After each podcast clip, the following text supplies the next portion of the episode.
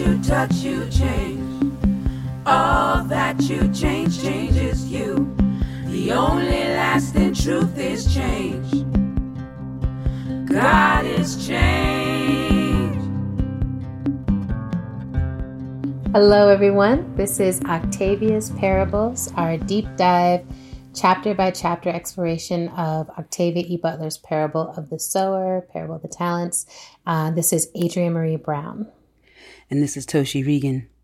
And we are so excited to be moving through this work with you. So excited by how many of you are in reading groups and posting online that you are waiting with bated breath every Monday morning for the release of this podcast. Um, it really matters to us that folks are listening and finding it useful, and um, and that folks are donating and making it possible for us to keep doing this at this pace um, during the pandemic because there's a lot happening right now. Um, yeah. In terms of Octavia E. Butler related network and universe news, um, we just wanted to keep uplifting that there is a graphic novel of the parable of the sower that was put out by Damian Duffy and John Jennings. And it's another really beautiful way to experience um, the parable stories. And we mentioned this sort of in the middle of the last episode, but Toshi and I both participated in a conference called the Allied Media Conference, which is a deeply Octavia influenced space in general. And um, I did the opening with Chani Nicholas and my sister Autumn Brown, and then Toshi Reagon did the closing ceremony with Ruby Sales and Leah Penniman, and absolutely gorgeous space. So just want to invite y'all. Those are up on YouTube. If you search Allied Media Conference, you can see ways that Octavia's seeds have have flown far. So here we are. Now we're deep in the middle of the book. We're really in the heart of it. And this is chapter 12. And Toshi, will you start us off with some Earthseed? Yes. We are Earthseed, the life that perceives itself changing. Earthseed, the books of the living, Saturday, November 14th, 2026. And this is a really big chapter. And as we're I'm trying to remember to make sure we do for each episode is just giving the trigger warning, content warning, grief warning, reality warning. Um, it's all happening here. So in chapter 12, you know, last last chapter we started to really understand about Olivar, this company town slash debt debt enslavement strategy that the community was being impacted by um, can you tell us a little bit about what happens in chapter 12, Toshi? Yeah. So, uh, yeah, last chapter, uh, lots of, of uh, community people, in particular, um, the Garfields, which um, is probably the closest family to the Olaminas. They have applied to go and they get admitted to Olivar.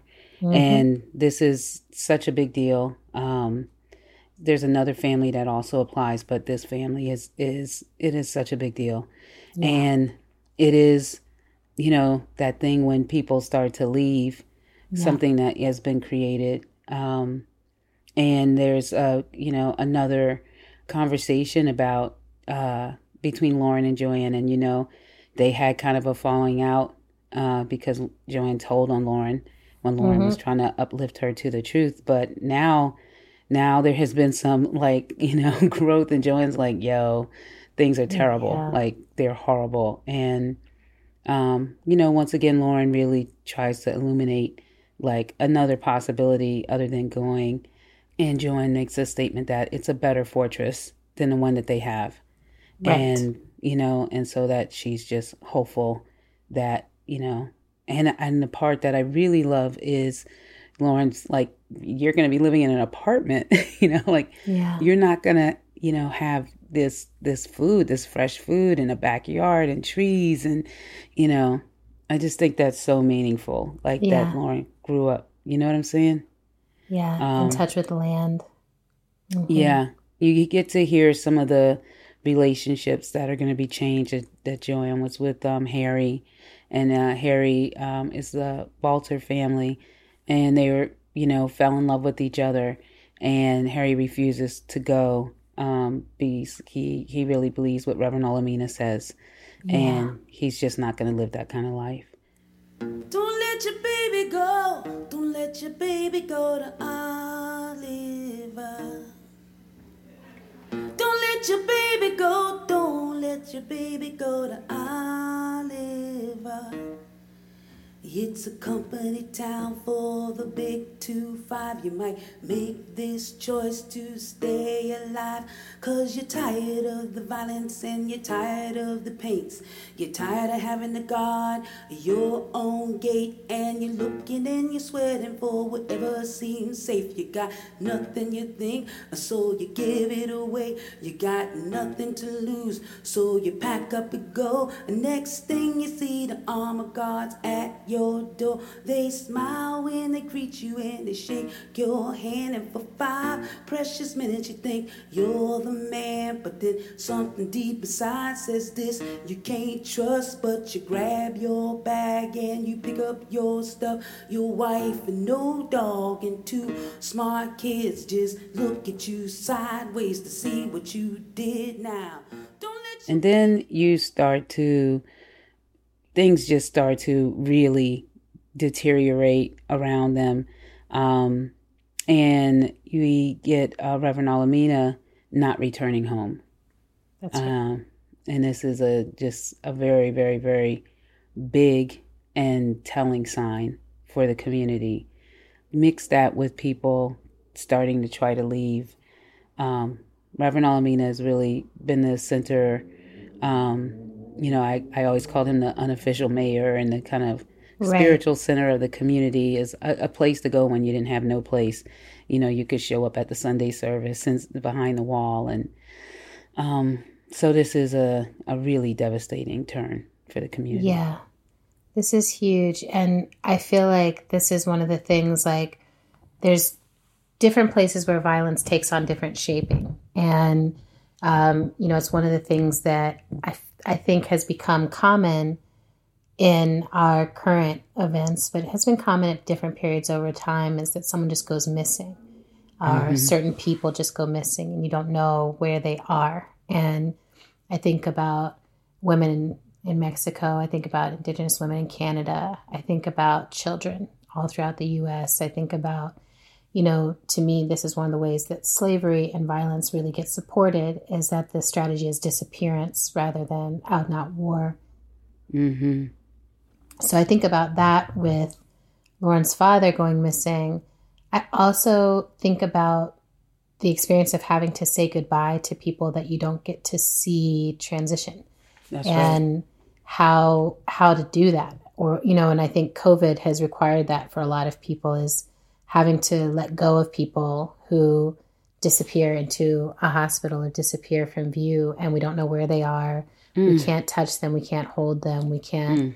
do the rituals that we're used to. And um, I feel like that is happening here, where it's like he's gone, and immediately there's a sense of like, oh, he's gone.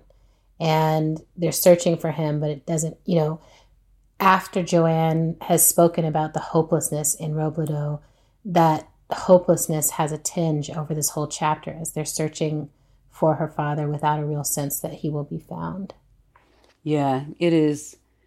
It, it truly is. And I guess like that's the new wave of ritual, isn't it? Like, you know, yeah. when they went and searched for Keith and then they try all of the things. Okay, let's, you know, pay for the police to do something and let's, you know, do yes. this, you know, and then let's just go as much as we can. And and it becomes this community ritual because you take note of who joined the search and who didn't. Yes. You yes. know, you know, Marcus um, ends up going with Lauren on the search, and he's not the age that Reverend Olamina would allow someone to yeah. go outside, but she's she's like, no, you're coming with me, and yeah. um, and every time they go out, they start to see the deterioration of the um, yeah. yeah. it's just you know she even just says uh, I've never seen more squalor, more human remains, more feral dogs than I saw today. And I have to write, I have to dump this onto paper. I can't keep it inside of me. Seeing the dead has never bothered me before, but this, you know, and exactly. Yeah. it's it's pretty. I don't know. I don't have no words for it. Um, it's yeah, it's devastating. Yeah, she has this one line as well that I really love, but she's trying to keep Marcus with her, and she says, "What is it in young boys that makes them want to wander off alone and get killed?" Yes, they get two chin hairs and they're trying to prove they're men. Uh, it just reminds mm-hmm. me of my my brother. Like he just he's he just was off, you know, like so mm. young. My mom said one time she lost him in the house and she was like looking, he was like two years old or something, and he was sitting on the porch looking out. wow. Know? And I, he was like, just like, I, I belong out, out here. This is my place. Yeah. Yeah, well, and it's I, it is interesting because there's so much in here that's spoken and unspoken about masculinity training and mm. Like how boys are being developed, how the girls are being developed, how Lauren is kind of developing herself in absence of you know someone who looks at her and says, "Oh, you should hear, you should have all the survival skills too." Yes. Um, and that she kind of takes this on like i'm not making that mistake like marcus this isn't a time of, of adventure or running around and not being responsible. Right. Um, I think she really, we see that she's learned that lesson of, of Keith and just is like, you're going to be here with us helping deal with reality. That's how I yes. always interpret this section. And, you know, there's that sense of like going out, not having success, coming back, wrapping themselves up in community, even though it's a temporary comfort at this point. You know, there's yeah. that awareness. And then, they find something. They find an arm. Uh, that, yeah. Do you want to tell us a little bit about that? Yeah, you know they're um, they're looking for him now being dead. They just have yes. kind of accepted that he's if he was alive, he would have found his way back to them, and yeah. so they're accepting that, and they're just looking for looking for his body at this point. And then they find uh, an arm that feels familiar. Like it just, you know, it looks like it could be his. It was the father, and it's slashed and it's powerful looking. She's just looking at everything and she's yeah. really taking it in. Everybody reacts to this in different yeah. ways. Um, you know, Marcus throws up. He can't. He can't. Um, but she she makes herself examine it um, and yes. she's looking for something familiar and for certainty. And um, Jay Garfield tries to stop me, and I shoved him away and told him to go to hell. I'm sorry for that, and I told him so later, but I had to know, and yet I still don't know. That's the level.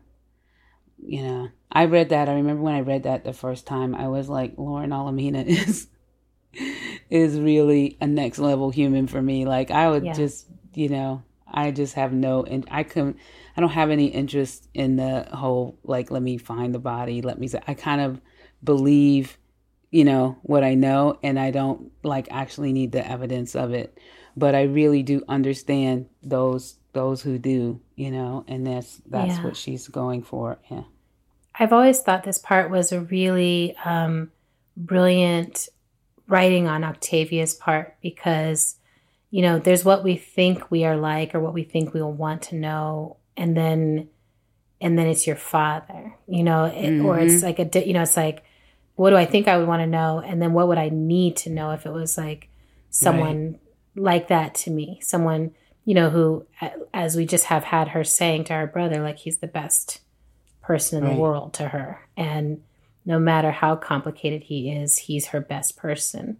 And how that shifts what we're capable of and what we want to know. And I feel like I've I've heard and seen that from so many people who've had that kind of really intimate major loss that mm-hmm. it's like I wanted to smell and see and feel and and watch everything. I wanted to be there for everything. I want, you know, like people right. who've lost their children, you know, are just like I wanted every single moment of their living and dying was important and I felt greedy for it. And yeah. So I felt that in this, where I'm like, okay, Octavia, like you're showing us that the way Lauren is going to grieve is through this kind of curiosity and and submitting herself to something that, you know, it's like she has to learn to be able to handle this for the kind yes. of leadership that she's she's called to, and this is how she grieves as well. It's like I have to know, I have to look.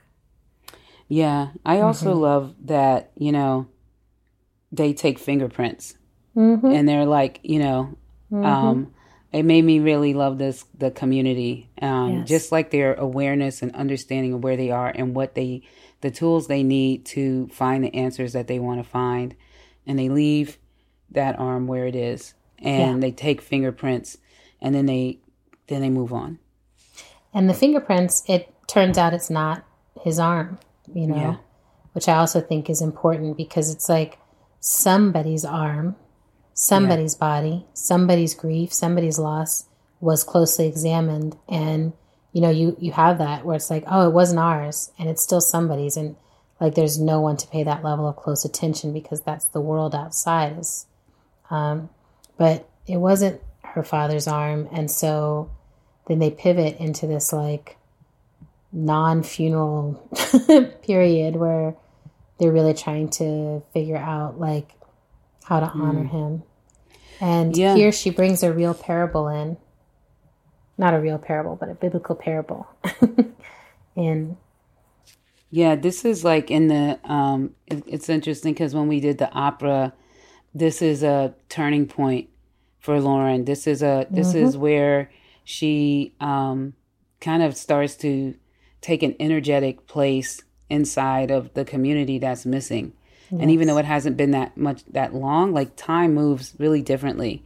And when she sees that everybody's showing up, everybody's starting to kind of give, you know, eulogize in their own way. She's like, I'm, I'm not here for that. Like, I'm, that's not what we're going to do. And she, um, and she preaches, yeah, so she preaches from Luke chapter 18, verses 1 through 8.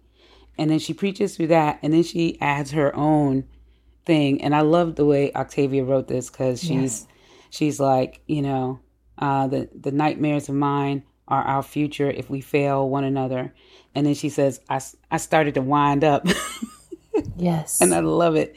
I love Yes. everything about the starving, starvation, agony at the hands of people who aren't human anymore, dismemberment, death. Um, we have God and we have each other. We have our island community, fragile and yet a fortress. Sometimes it seems too small and too weak to survive. And like the window in Christ's parable, its enemies fear neither God nor man, but also like the widow. Sorry, it's widow, not window. Widow, it mm-hmm. persists. We persist. This is our place, no matter what. Mm-hmm. And it's such an interesting position because she's clearly like trying to ground everybody. exactly like- she's like can i help y'all understand understand this even though she she's like oh i can really sense this community does not understand this mm-hmm. that we are on borrowed time that we don't have the future you know the stability that you all think we can have or that olivar could provide or any of it it's like Yeah. all coming out from under us. And I think about this so often how faith, in some ways, operates to assure us of things that are not assurable. And, um, you know, it's like, oh, like what we really need to do is get in right relationship with the land. But faith will tell us, like, you know, just just believe, and that'll be enough. And I feel like this is where she's starting to challenge the belief systems of her community because she's like, it's not enough to just believe. Like, we have to ground, we have to root, we have to choose this, we have to choose each other. Um, Yeah. and you can see the little baby, baby preacher, baby community responsible leader um, present here. And then I love also this is a section where Kayla sings, "We will not be moved, we shall not be moved," and there's this line in here where she says, That was dad's funeral that I was preaching, his and the community's, because as much as I want all that I said to be true, it isn't. We'll, all, mm-hmm. we'll be moved, all right. It's just a matter of when, by whom, and in how many pieces. And that really brought present for me, like how often we declare things that we're like, I really hope that this is the case. you know, I really hope that we shall not be moved, or I really hope that we shall overcome, or I really hope, you know, I want to, I want to cast the spell of us doing that. Um, but then I feel like so often what Lauren does is say, like, actually, change is going to come, and we won't be in charge of that change.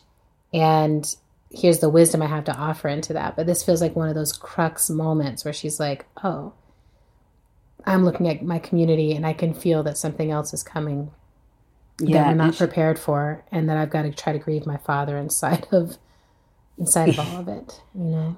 Yes, absolutely. Yeah. And I I think a couple of things. One is I think that she's entering into this particular conversation where things are really fracturing. And so yes. I feel this is her attempt. Like people, some people are like, I'm applying for Olivar and I'm a, so this whole, their mm-hmm. togetherness is suffering. And so yes. I think she's like, even if, even if we have to do something else, it's we if we're together it's going to be an, an opportunity where we can do it even yep. if i have to you know be like okay y'all we packing up and leaving tomorrow like exactly. even if we have to try something else if i can hold a togetherness if i can you know kind of scoop people up into the the strength of our community which is our yeah. like functional togetherness then we have a better opportunity and I love the song We Shall Not Be Moved. And I mm. love that you brought up We Shall Overcome. Mm-hmm. You know, because those are those are, you know, two really powerful songs used in the uh, civil rights Southern freedom movement. Yes. And one, We Shall Overcome, you know, my godfather Pete Seeger changed yes. the song to We Shall Overcome, but it was I'll Overcome. And yes. and it's I'll, I'll overcome someday deep in my heart. If I do not yield, I'll overcome. And yes. to me, that's like transportation song. That means like at any moment in your life, for mm-hmm. any particular reason, you can, I'll overcome.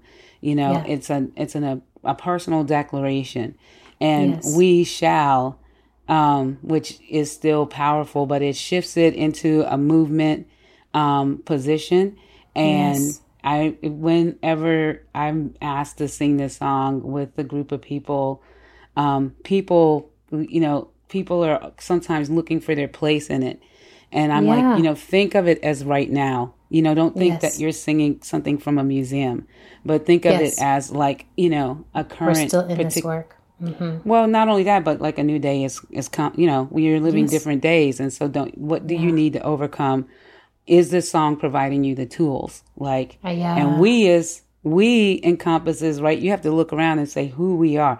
I'll means like you can be by yourself. Mm-hmm. And you can declare yourself, which I love I songs. And then we shall not be moved. I really was like, Octavia is so deep. And yes. in the sh- show, when we do this, and I, I think you maybe even witnessed this, sometimes people start singing with us in the audience. Exactly. Like, yeah. Sometimes Adrienne does that too. Yeah. yes, they get hyped and they're like, "We shall mm. not, we shall not be moved." And mm. then I break into the whole thing because the next thing is Olivar, and exactly, you know, and so it's so amazing mm-hmm. the chem- the chemistry, the chemistry mm-hmm. of of earthing, you know, something that's like now old and continuous yeah. with like the you know strategy of grounding for where she actually already knows everybody's going to have to go is well it's brilliant it's, it's brilliant. brilliant. and i was recently on another podcast uh, with prentis hemphill he started a podcast called finding our way mm. and i was talking about this podcast because this is it's all looping That's how right? we do yeah but one of the things i was talking and thinking about is how we think in shape of change in a US capitalist context where it's all got to be so big and it's like we all have to get on the same page with each other to move to the next step. And I love the question that she asked here, which is how many pieces, right? It's actually mm-hmm. like we won't all do this together. And that she already knows that. She already feels pretty clear. Like we are not all of a same mindset. We're not all preparing in the same way we don't all have the same relationship to loss and to the potential futures and mm-hmm. we will be moved. And i think about that so much right now you know even as we move through this period where it's like oh there's still covid deniers you know? And it's like i can imagine those people also singing we shall not be moved right? Like right. we shall not be moved. We shall not be made to to practice something that we still don't believe in in spite of all evidence. And where I'm like, okay, like you actually shall be moved. like, and it doesn't matter whether you resist it or not, some change is coming. There's always some change coming. And this is where I feel like Lauren starts to understand like the changes that I'm going to go through, you know, and she's been picking up on this because she's like, when I'm 18, I'm out of here. The changes that I'm moving towards and going through and the way I want to orient this, my community is not all with me. And yeah. this is an opportunity, a window inside of my grief to invite and see who can hear me, who yes. can really hear me. And yes. uh, so, some questions for this chapter. One, I love the way Octavia writes this that you don't have these moments of Lauren just hyper overcome with emotion about the loss of her father. Like, mm-hmm. it's, you know, we're looking for him, he's disappeared. I'm offering this sermon. I'm thinking about how to move my ideas forward. And it feels so true to the character development of Lauren that that the way that she would grieve would not be to get lost in emotionality or to get stuck or to be still even like that there's a productivity and that her productivity is one of the ways that she grieves and mm-hmm. it made me think because um, i often think people have an idea of grief and then there's the reality of grief. And i see that product productive grief more often than not especially in our movement space where we'll go mm. through a loss and be back to work. We'll go through a loss and immediately be trying to frame it into analysis and ideology. And so it made me want people to sort of sit with some reflection themselves. How are you in grief? How are mm. you in loss? How do you want to be held when you're grieving um, how do we let go of the assumptions that that grief is a still place that people go to or debilitation and how do we acknowledge that for some people it's an activation for some people it's a pivot for some people it's all of the above at different times for some people it's staying in denial especially when there's grief after grief after grief after grief yes. coming down the pipe so um, so i wanted to ask you that question is do you have a sense of like what is your grief shape and how you want to be held in grief yeah that's that's really an important question because i think um, there's a like a lot of constant grieving going on mm-hmm. um, as you see you know we've already just as uh, an entire country even if we refuse to acknowledge it you know, we're experiencing so many, um, so much violence from our government and so many deaths, and um, particular at the border, um, particular with the children at the border, this the separation of fam, like it mm-hmm. just, it's it is that it, that I have spent some time, you know, in some deep meditation over that, and then the. Yes. The COVID situation, this to know that there is there is um, this sense of disposability by people yeah. in power, to see it constantly on display and to see how casual, you know, uh, it's a lot of old white men that just, yeah, that's just casting away life um, on multiple levels. It's the life of people, but it's also the life of the planet and mm-hmm, decision makings. Mm-hmm. I'm really grieving those things. Um, and one of the things I uh, my practice is to like really acknowledge and write about uh, write about it because you know we haven't actually had any circles of like how we are doing around this and acknowledging grief and uh, yeah. and I'm saying when I say we I just mean like in my close community but mm-hmm. I am also in a community that constantly raises these issues alongside of all of the other things that we're doing yeah. and, and in the calling of spirit and in the calling of our resistance and in the calling of our everyday and that has that has really given me such a, a powerful window um mm-hmm. yeah that is and then the grief of like like where what we're not getting to do like that we exactly. thought we would be doing so there's just yeah. and i think there's another grief that I'm really holding, and that's like I'm I'm really upset that like we and I are I'm spending energy uh, on the attacks. Yes. Like, you know, like I just I'm like, no. No. Why did you elect this? Why did you let this man become president? Yes. Like we could be doing something else so Something amazing. Like, Mhm. like how much time do you? How many? How much? How long do you think we have to Mm-hmm. operate under such severe systems of violence and violation against everybody? Yeah. Like it's you know it might be targeted towards certain groups of people, but everybody trust you're all gonna get it. Exactly. And I'm just, I'm so, I just so heartbroken. I'm like, why are you doing this? Like, yeah. um, why is this a debate even? Like, don't Yep. you want, don't you want nice people that care about life? nice people I'm like, don't you want some cool people to come up in here and say, like, you know what? There's no lead in the water. You know, drink. You know, you know what? School school education for all of us in the multitude of languages and kinds of people that we are that that is available. You know, mm-hmm. we are not going to let the food poison you. Like we're not going to make money off of your illness. Like we don't actually need all of these billionaires in order to be whole. Like we are going to take Right. your money back yes. we are going to make sure people have i mean it's the list is long but it's Yeah. possible Yeah. it really is possible so i'm grieving the disbelief i think many of us have in living abundantly and more in alignment hmm. with the planet and That's right.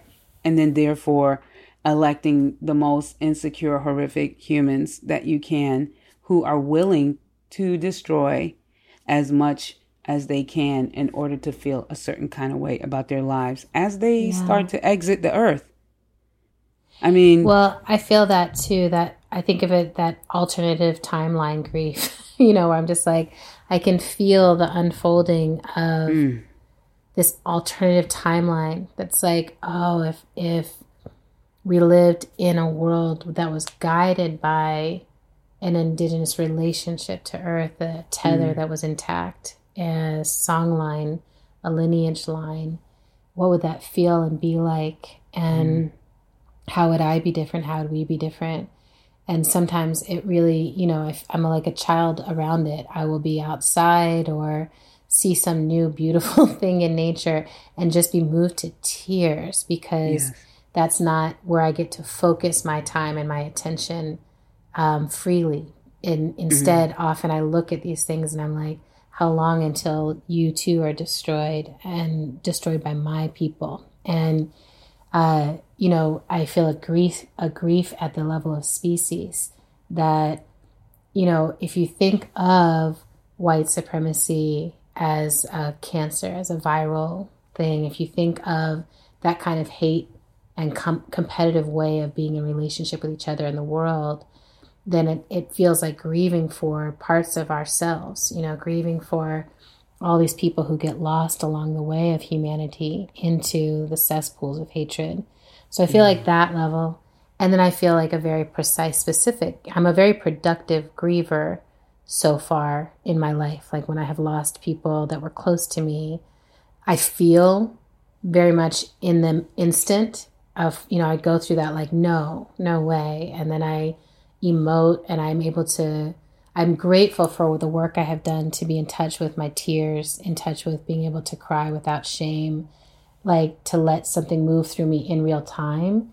Um, so there's not, you know, it's like grief is ongoing. You know, like I will regularly still pause and just cry for my grandfather who's been gone for quite some time, or my grandmother who's been gone for most of my life.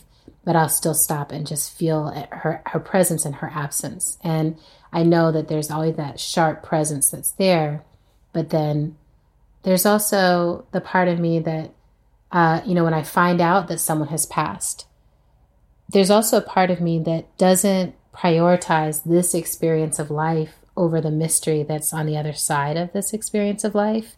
So I don't have an assumption all the time that death is a negative step or journey.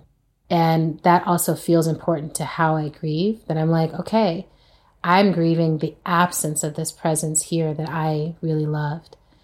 I don't know where this person now is. It might be freaking awesome. you know, like right. it might be a world beyond all of this oppression or it might be something else. So I don't like to assign, you know, I'm just like, that's the next step of the journey and it comes for every single one of us. And I, I feel like death in and of itself is not the crisis. The crisis is unnecessary death. The crisis mm-hmm. is rushed death. The crisis is um, when people don't have agency over the lives they get to live before they have to give up life. And mm.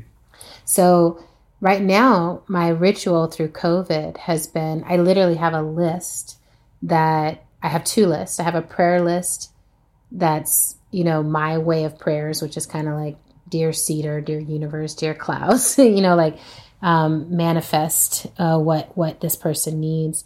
And then I have a list for once people have passed, and I have a little ancestor altar. And I include not just my own ancestors, but also the ancestors of everyone that I know or care about or love or, or even just hear about. And I found that having that practice has been really helpful. Like as soon as I hear that someone has passed, I immediately go, I ask what their name is, I add it to that list so that there's the, the constant presence of the altar is holding that person's life and their transition. And I really put an effort on how can I support the transition being a good one with my spirit, with my energy? Like, how can I say thank you, you know? So mm. I think that this is a conversation for folks to be in. It's like, what is your way of grief? And I like to be asked, you know, how are you holding that? Um, rather than how are you or that must be so hard or, you know, other assumptions, but really just like, oh, how are you holding that today? How are you holding mm-hmm. that grief in this moment? Um, but I think this is another thing that community should know about each other. Like when I, if you know that you're the kind of person who, like, when you lose someone big to you, it takes you a year to get back off the floor.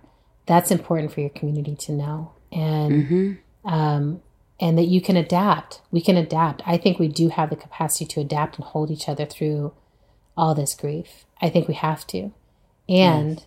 um, I think it helps to be able to turn and face it directly rather than just be caught off guard when it inevitably happens that we lose someone. Yes. I think also while people are reading, uh, listening to our podcast, that, you know, especially as we get started to keep moving down the road, that you, um, you know, that you make some systems, mm-hmm. you know, drink some water while you're listening, have a, have a sip, you know, make sure yeah. you're breathing, um, because this, you know, I know when I've read this book and every time I read it, it connects to my life and my universe like right away. It's absolutely. Just, it's not. It's it's it's inside of it. So you know, as you are, as you are moving along with this, like make sure that you're you're offering yourself some sustenance. Yeah, I love that, and I also love. You know, I see you often will light some sage and just clear after we do a conversational moment. I have cedar that I've been doing the same thing with. Yes, honey. Um, you know, and I just find it like I keep my windows open just a sliver so that when big things, when big ancestors, when big spirit moves through me, it also has a way to move out, you know, that I can clear yeah. and then leave an open, open way. So, um, so yeah, be in that question with each other and you know, one person to follow uh, that I, I, who I think is a grief teacher in this moment is our friend Malkia Cyril, whose par- partner Alana Devich Cyril passed away um, two plus years ago now. And, you know, this has just been a, a massive learning process for us all. Or is it two plus? Or are we coming up on two years? I think we're. Well, coming I think we're coming up on two yeah. years, and I think um, October. Um, yeah, I'm like the process of, you know, Malkia keeps track of the time. Malkia has gathered people into community of mm-hmm. joy, pandemic joy, um, as a practice of being like, how do we move through something like COVID as experienced grievers and inexperienced grievers, and how do we come and and hold each other and say out loud that we are grieving, what we are grieving, what the emotional process of that is. Malkia lets a lot of people hold that precious thing of grief. And I do think it's, you know, I think of Brene Brown talking about vulnerability as mm-hmm. the path towards your future and the path towards community. And I feel that so much that I'm like, oh, when we really let people know, like, you know, there's days when I have woken up, looked at the news, and just needed to take an hour to cry about the state of the world. And instead of pretending that doesn't happen, when I get on a call, I'll name, like, yeah, my eyes are swollen. This yes. is a hard day to be aware and awake. And, um, and to feel so ashamed of what my country is contributing to what my species is having to hold in this moment. It's intense. So, yeah. I also think of um, Alexis P. Gumbs, and uh, I mean a lot of her work, but um, in yeah. particular the uh, um, marine mammal meditations, which I, you know, there's going to be a book coming out as next year. Um, mm-hmm. When we had an opportunity to collaborate, because when I read what she was when she was posting them on Facebook, I was like me, me, me, me, you know, and we yes. recorded we recorded, I think I mentioned on a podcast before too, that we recorded and she has this one, um, this, this one thing, uh, you know, there is something called love. I would say, remember, there is something mm called, called freedom, even if you can't see it, you know, and even here yeah. in the holding pattern, even here in the holding pattern, here in the hold, remember, Remember, you are, you are named, or you are held, named. And that's Ooh. been uh-huh. like, you know, she wrote the words and I put music to it, and I literally played a song every day. Like, uh-huh. I this play is... it like somebody else. somebody else wrote it.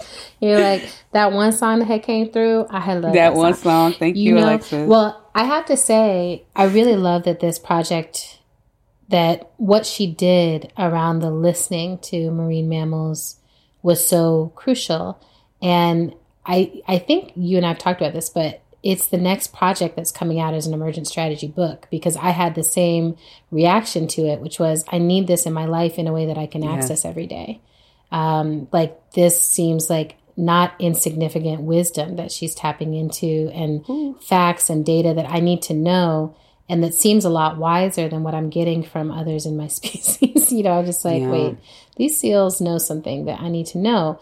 So I really love that. And maybe what we can we can foreshadow or plan or manifest is that like uh, at some point we have Alexis come on and kind oh, of yeah. mammal analysis, an, mam, mammal analyze, um, mammal analyze, marine mammal analyze what's happening in this text and. Yeah you know, just like really look at it from a different perspective. Because she and Michaela Harris, I think, are giving us like what the whales and and our other friends want to teach us right now. So yes, they they are tapped in, and I think yeah. that just I know you got more questions. Uh, you know, I always have more questions. I know I'm waiting for them, but I would say that like even as you are listening to this, that yeah. w- having this under understanding um, from other species who have experienced collaboration with humans mm-hmm. and receiving some of this data and wisdom that's available um, really holds you in a particular kind of way in the in this in this hard time like i know yeah. that i am like oh i'm connected to something um, even bigger than myself and it has yes. really really helped sustain me through this particular path Oh, it's the thing. It's, it's the, the thing. thing. It's the way through for me. Is I'm like, if I was tied only to this moment, I don't think I would have a way through. It's only because I feel tied to a future, you know, that is um, not utopian, but shaped by us rather than shaped by other people who are racist and hate us and that we're just surviving, right. you know. Yeah. Um, you can throw some beats under this. Mm-hmm. You know, like you could throw some beats under this and get yes. your step on. Like, and okay. Get your step on and move and just be like, you know what? Like, if we are going to ever get free, this is the way, right? Yeah. Is that the systems that we are so comfortable in that we participate and are complicit in harms that are unimaginable that we would never, you know, it's like there's things I think of this, I'm like, I would never do that with my own hands, but I allow it to be done with my tax dollars. Mm. And I want to get out of any system that ever makes me complicit in that kind of behavior. And yes. um and so that actually leads to my next question, which is like that can feel like whistling in the dark. That can feel like right? I am trying to awaken people to something, but it's so scary that they have very good reason for wanting to stay asleep. And I think the question I have is how do we wake people up or invite people to partner in shaping the future without incapacitating them with fear? Mm. And uh, I think we all do it. I think we're all part of it. Um, I think it's tied to another question, which is how much fear can we hold and still move, still act? How do we find balance inside of the fear, the balance with uh, joy, with co creation, with, right? Because I'm like, oh, the things that I'm scared of absolutely shape the world I want to produce. Mm-hmm. Right. I want to produce a world in which fear is not the undercurrent uh, for myself and everyone I love. So, it shapes me. And I find that when I'm touring, when I'm out talking to people about pleasure activism and talking about visionary fiction, that when people show up, a lot of times they're like, give me an escape, you know, mm. like let's just go feel good. Let's just go, like, you know, dream about space cars. And I'm like, no, no, no, no, no, no, no. Like, this is technology to help you process the fact that this is a terrifying time um, and it's mostly terrifying because you're not even aware of how imprisoned you are in it. And right. pleasure helps you to awaken the part of you that is like, I, I deserve to be alive outside of this fear construct. Mm. And visionary fiction is a way to say, I deserve to shape a future in which I get to be co responsible for what happens rather than a constant victim of someone else's imagining. But those are technologies for asking people to engage in a terrifying now and a and a somewhat terrifying tomorrow.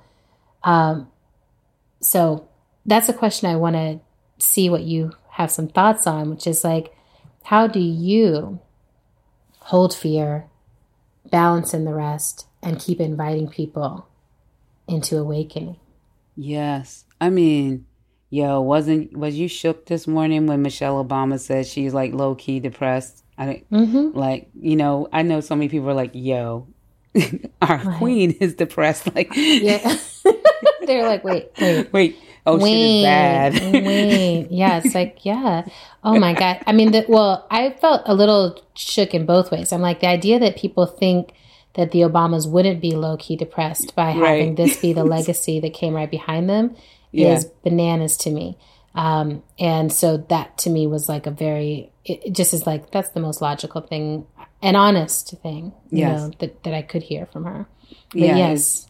Yeah. It was, it should, cause I think also like, you know, also what do they know? Like mm-hmm. that we don't even know because they've had access to so many. They're many, like the aliens are rejecting the planet. Yeah. And they, they know all of these people. Like these people, many of these people doing things were in office when when um, the Obama administration was was happening. And I'm always like, no, just tell us everything. Like, tell us everything we need to know. Like, like we just just give us all of the stuff.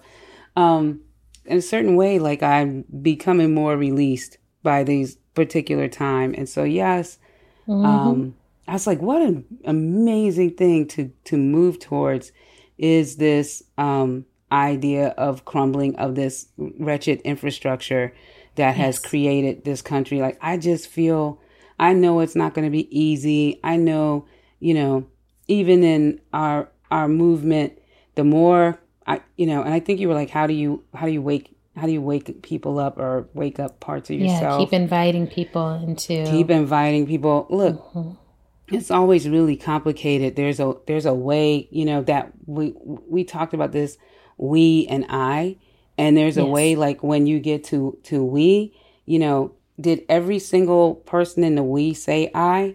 I'm not sure. Yeah. you know, like, I'm not sure everybody everybody signed on and everybody signed on for the, the, same thing. I'm not no. sure. Um, No. And we understand, like, you know, in our Black liberation movements, of Black Lives Matter, or again, Southern Freedom Movement, and, and, and all of the movements that, you know, being inclusive of what all of our Blackness is, or Black and Brown people are, um, Yes. leaves out, you know, systemically leaves out certain groups because it's pointed in I think it's pointing in in in the upkeep, step by step upkeep of the of the empire that exists. So it's like if we're gonna if we're gonna gonna liberate if we're gonna be like in segregation, what the empire has is like you know this like um heterosexual like economic infrastructure w infrastructural way of living based in like you know all of these things. So let's meet them there and that's not all we want to do. But if we are like, we're going to meet them there, then what are you saying about women? You know, and then what are you saying about gay people? And Yeah. what are you saying about, you know, what are you saying about all of us? You know, that we all need Yep. to kind of fold into this. And for the ones that we know are not, or the ones who actually don't agree, Yeah. like we're like well can you be quiet while we just try to make this step and you know sometimes that's a strategy so i'm, I'm just you know please hear me. I love my i love my i love my people. Um but like when we come into our contemporary movement and we're talking about like wake up you know we just we all experience you know that we had to say like okay we're not going to talk about black trans women though because like we experience inside of the you know uprising um centered around the death of george floyd like this unbelievable chain of murders of black trans women and we saw like how complicated it became for our movement to hold that. And and not just hold it by like okay we're going to recognize like that this happened and we're going to Yeah. uplift these names and these faces and these people but to realize like actually do we have a capacity of inclusion you know so that we're not like being reactive in a moment but that we mm-hmm. actually have a ground a grounding mm-hmm. of of all of our people. So that mm-hmm. waking up is continuous. It's not like a one day we're gonna be all woke at the same time. It is like a mode of transportation. It, it takes into account that you actually don't know everything and you actually are not covering everybody and that but that you are available to learn and you have made some room inside of your circle to understand that actually there's going to be transformation across generations across all of the things it can be across and um, Yep. the other thing is i just say listen to young people you know listen to listen to the people who are arriving into the mo- movement um, in their you know almost their first look. Yep. because they are going they're going right at the center of what we need to go at the center of. And even if they don't have the perspective of you know 20 30 40 50 60 years they know where we are right now. That's and um and so that's, like for me that's always my wake up call you know when i look at young people and i look at myself i'm like oops i might not be woke as woke as i need to be for this particular moment let me sit inside of that and and learn Yeah. I really appreciate that. You know, something I've been really tuning into and trying to fe- feel into the practice of is how do I invite people to look at things that are terrifying without also making the experience of being with me or being with movement also terrifying. And I think that what happens is we layer these things onto each other. So it's like if you show up half formed or with half an analysis or with a starting point of an analysis, um, then I don't want people to feel scared to say the wrong thing or scared to ask a question or scared to, you know, the unraveling process of actually learning something new is a big deal. And it's already so it's like I'm going to be shaking you awake into a kind of a nightmare reality and what seems like a nightmare reality because you've been in a scenario where you thought things were all good, probably because of your privilege. Like the people who are really just awakening right now are people who have had the privilege to not see what their impact is, what they're participating in. Um, the rest of folks are like, I've been knowing, I just didn't know, you know, there's mm-hmm. just not been enough capacity or solidarity or will to do anything about it. So when that waking up happens, I'm like, how do I shake you gently awake into this this new nightmare reality? And then how do I stay present with you? And one of the things I keep asking myself is, who am I interested in waking up?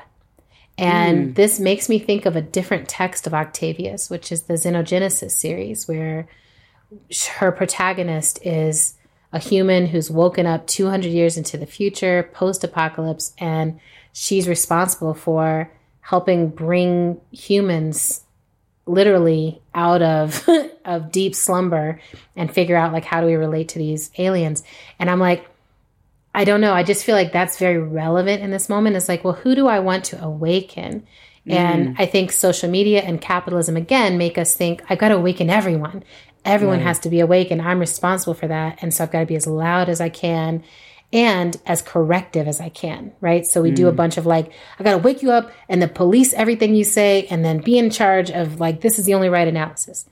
I'm differently interested. I'm interested in, I want to awaken the people who have been numbed into thinking that their lives don't matter, that their pleasure doesn't matter, that their imagination doesn't matter. I'm very interested in bringing those people. And when I say awake, I'm like, what I what I what I mean by it is I want you to awaken to your potential. Mm. And so when people are like, you know, I'm privileged, I'm a white man, you know, blah blah blah, I'm trying to figure this out. I'm like, if you awaken, that's great. You know, if you also awaken, good for you. That will serve you. But my focus is on Black women. My focus is on Black, trans, and non non uh, non-conforming gender folks. You know, my focus is on people who are in a more fluid and less socially accepted space because mm. I'm like those that, that what's happened, what we have grown already just on the margins of society is so compelling. You know, I look at sex worker communities. I look at what do we awake, you know, like if you look at mainstream culture right now, sex work is all up in what makes it exciting and thrilling. You know, like we we're laughing because as we're recording this, we're both, you know, have WAP in our heads from Cardi B and Meg The Stallion, and I'm like thinking about Kehlani just had this new video come out and looking at Beyonce's work and other people's work and just being like, there's been this like way of claiming what sex workers have always known, which is there is a power in in what we can do on these margins around sexuality and survival. We know that. And now that comes into the center and there's an awakening, right? All these people waking up like, wait, having a wet ass pussy is great. You know, that's good news. I'm like, I get fascinated by those things. I'm like, what would a future look like shaped by a bunch of people who had that kind of enthusiastic embrace of their whole mm. bodies and their arousal and their desire?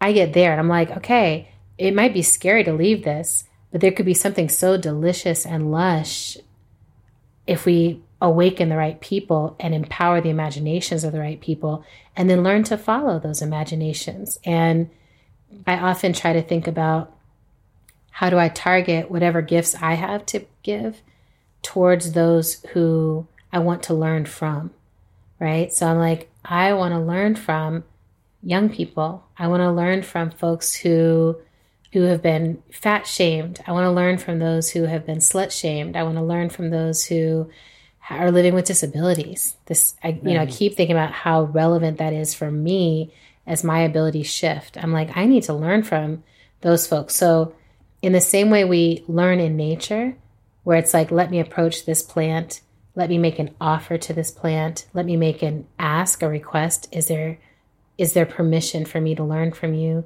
Is there permission for me to use what you have to offer me? I think of that with with with relationship too. Mm. It's like that I want to offer to people like, you know, when when when black young queer people reach out and they're like, "Can you do an emergent strategy thing with us?" I'm much more likely to be like, "Yes, let me offer you this."